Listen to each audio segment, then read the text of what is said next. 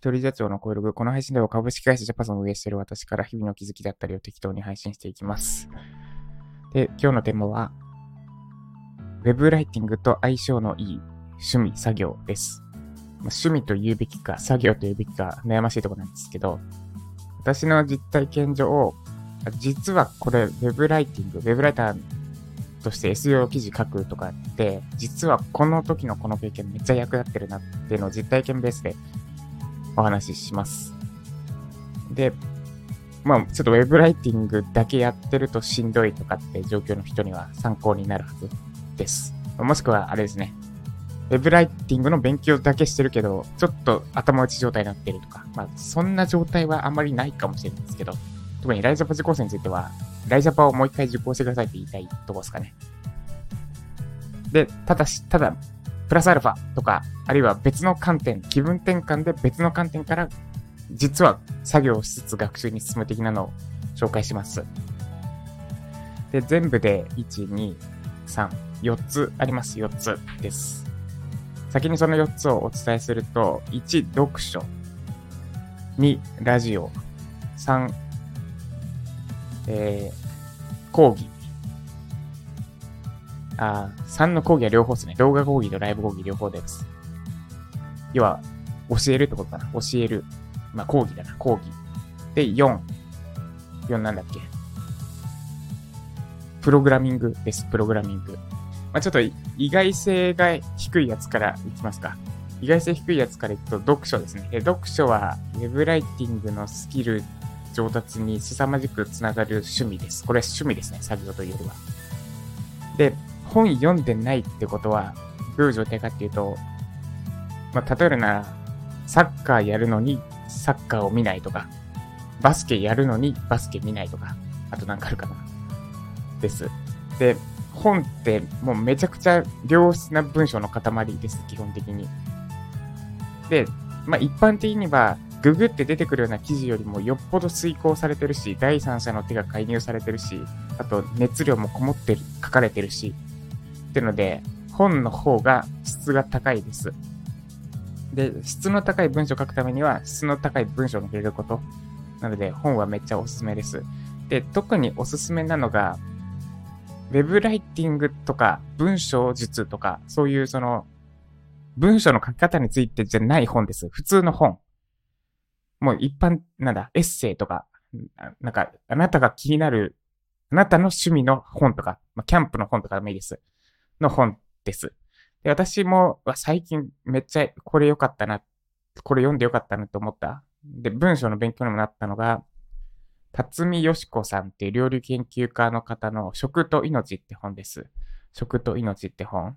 これがまず知識的にも料理に対する知識が深まったっていうのはもちろんですが、その文章の中身もすごく参考になりました。ふわふわしたことしか言えないですけど。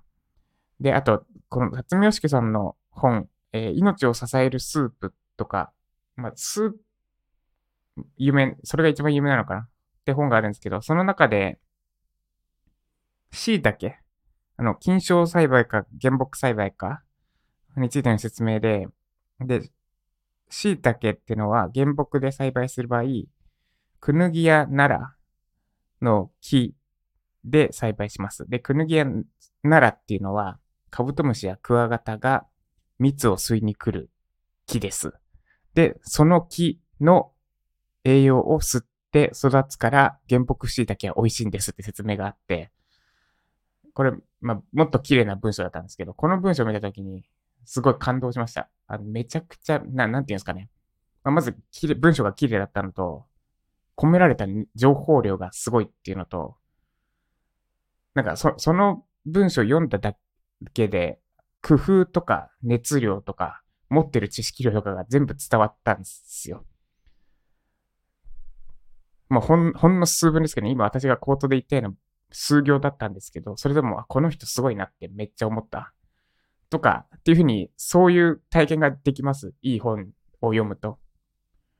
ので、本はおすすめです。ちょっともっと語れるけど、これぐらいにします。で、え1個目が本。で、2つ目が、ラジオって言いますよね。ラジオです。ラジオ配信の方ですね。で、これは、私ももうラジオ3年くらい続けてるのかな？続けてるんですが、言葉をの瞬発力が上がります。シンプルに。で、なんで、まあ、し、チープなメリットで言うと、執筆スピードが高まる、早まることになります。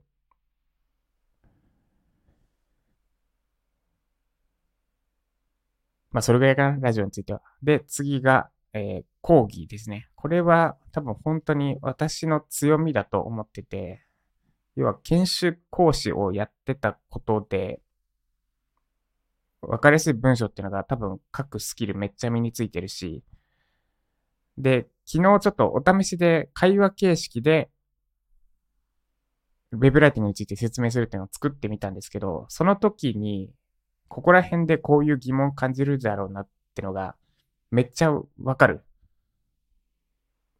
なぜならば、講師やってたから、講師として経験、経験してたからです。例えば、プログラミングの研修講師やってると、あ、こんなところでつまずくんだって部分でつまずくんですよ。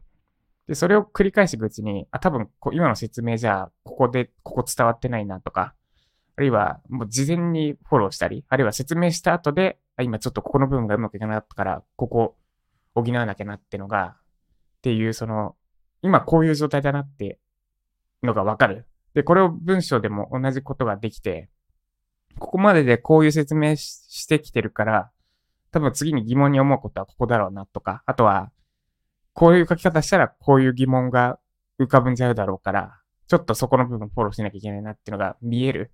で、それは多分文章じゃ見えなくて、講義やってたからこそ見えるものだと思います。で、講義やって、しかも動画じゃなくてライブでやってたからこそ、喋った後の空気感ってのがあるんですよ。で、これは、もちろん現場ならもっと伝わるけど、ズームとかでもそうです。表情を見れば、あ、ここ引っかかってんなとかわかる。で、さらに、プログラミングで言うと、全員のパソコンの画面を共有してもらってたんですね。ズームの機能を使って。だから見れるんですよ。おのおのが作業。じゃあ皆さんワークやってみてくださいって言って、おのおの個人ワークに入った時に、全員のを見ると。でそうすると、手が止まってる箇所がもう見える。あ、なるほど。さっきの説明だと、ここで引っかかるんだとかですね。で、その時に得た、なんだろう、スキルっていうか、能力っていうのはめっちゃ生きてる。で、なので、これを私の場合は、事前に講師としての経験があった上で、ウェブライティングを学んだっていう順番ですが、ウェブライティング学んでる人も、一回なんか教える経験で、これは別にライティングに限らずです。何でもいい。私がプログラミング教えて、それを身につけたように。何でもいいので、例えば料理得意な方であれば料理について教えてみるとか。な、なんですかね。FX 得意な方であれば FX 何なのかについて教えてみる。で、それもできれば相手の反応が見える状態ですね。ライブ講義なり、現地なり。ってのを、って経験を積めると、間違いなくライティングにもいけるはずです。で、まあ、さらに言うと、副業的な感じ？ウェブライティングと講師っていうので、まあ、講師は講師で稼ぎつつって状況、状況作れると、もうなんだろう、うまく回る。すごく相性いいと思います、この二つは。で、かつ多分講師の方が、やっていくと、瞬間最大風速というか、お金を稼ぎやすいはず、講師の仕事って。まあ、ウェブライティングの方も、側近性はあるんですけどね。で、講師は、やれる人あまりいないので、全体的に。どんなことであれ。です。これが3つ目。で、4つ目がプログラミングです。これまた私がやってたことなんで、てか私がやってたことベースなんで、どうしても私、私目線の主観まみれのあれになってしまうんですが、プログラミングはどう生きるのかっていうと、ロジカルシンキングです。ロジカルシンキング。で、人間は理屈じゃ動かない。理屈通りには動きません。理屈通りに動けるんだったら、誰もが理想の、理想の現実を叶えてるはず。でもそうはいかない。朝早く起きるべきって思ってるんだけど朝起きれないし、体に悪い油物を控えようと思いつつ、油も、油、油っこいものとか甘いものに手を出してしまうし。なんで理屈じゃないんですが、プログラミングは理屈通りに動いてくれます。だから、めちゃくちゃロジックを学びます。その、こういう書き方したらこう動くっていう、もう本当にその通りにしか動かない。で、ロジックに歪みがある。プログラミングの書いたコードにが間違ってると、間違っている方向にそのまま、間違った通りに動きます。だから、ロジカルシンキングで、人間相手にロジカルに話したところで、その通りに動いてくれるとは限りません。そういう意味で甘えが許されるんですけど、プログラミングはロジ、ロジックの甘えが許されない。もう書いた通りにしか動かないから。で、その中でもう隙のないロジロジカルシンキングっていうのが身についたかなって思います。です。まあ、プラスで、ウェブライティングってここで生きてるなって感じるのは、そのまさにロジカルシンキングの部分なんですが、ロジックをしっかり組み立てられると、エビデンスなくても説得力ある文章が書けるようになります。例えば、まあ、事実事実もいくつか交えるんですけど、例えば私たちは、まあ、えーこれ、ま、毎回説明するときも言うんですけど、どこを区切りにするかで何百年前とか何年前とか変わるんですけど、まあ、600万年前ぐらいから、600万年前、まあ、人類の祖先的なものがいたという体にしてください。600万年間のうち、もう、えー、599万、まあ、99%以上の時間を狩猟民族として過ごしました。マンモスを追っかけたり。で、の、農耕が始まったのが、つい、ここ数百年の出来事です。ってことは私たちの体は狩猟民族のままなんです。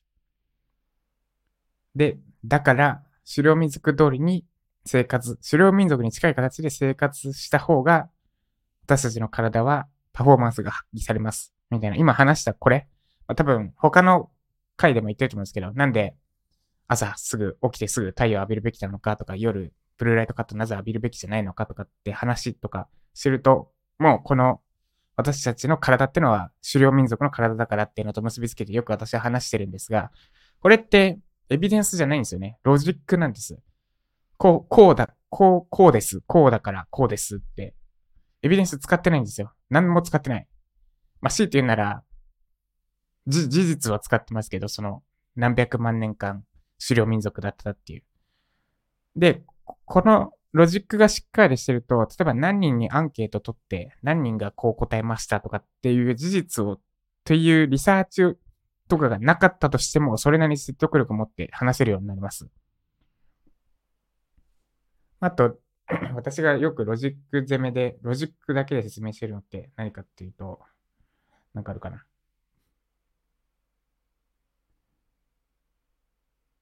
まあ、要は、その説得力ある文章って方法二つあって、エビデンスとロジックなんですよね。これ私はエロの法則って言ってるんですけど。で、まあ、ちょっと話膨らみそうになったんでやめておいて。で、エビデンスってのはリサーチで、リサーチ力が必要になる。で、ロジックってのは、ロジカルシンキングが必要になります。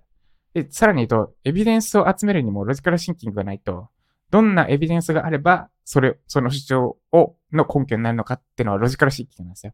つまり、エビデンスだろうとロジカルシンキングだろうと、エロ、エモ、ロモ、どっちもロジカルシンキングっていうのが土台になってる。で、そのロジカルシンキングを鍛えるのにめっちゃ役立ったなと思うのがプログラミングです。もう逃げ道ないから。プログラミングほどロジカルシンキングが身につくトレーニングっていうのはないと思います。で特に強いのがトラブルシューティングですね。この操作した時は動く。この操作した時は動かない。ってことは、その時にした操作をした、その時にした操作のうちのどれかの時に通るコードの部分が間違ってる。とかって、その切り分けしたりするやつですね。で、このトラブルシューティングできると、中の仕組み知ってなくても多分この辺が原因だなるってのがわかるようになります。ま例えばパソコンの修理、私パソコンは組み立てたことないですけど、まあ、ある部品を新品と入れ替えましたと。で、そしたら動くようになりましたってなったら、その部品じゃないですか。悪さしてたのは。とかですね。ちょっとこの例え微妙だな。ということで、以上、4つ、ウェブライティングに役立つであろう、役立っている趣味、作業でした。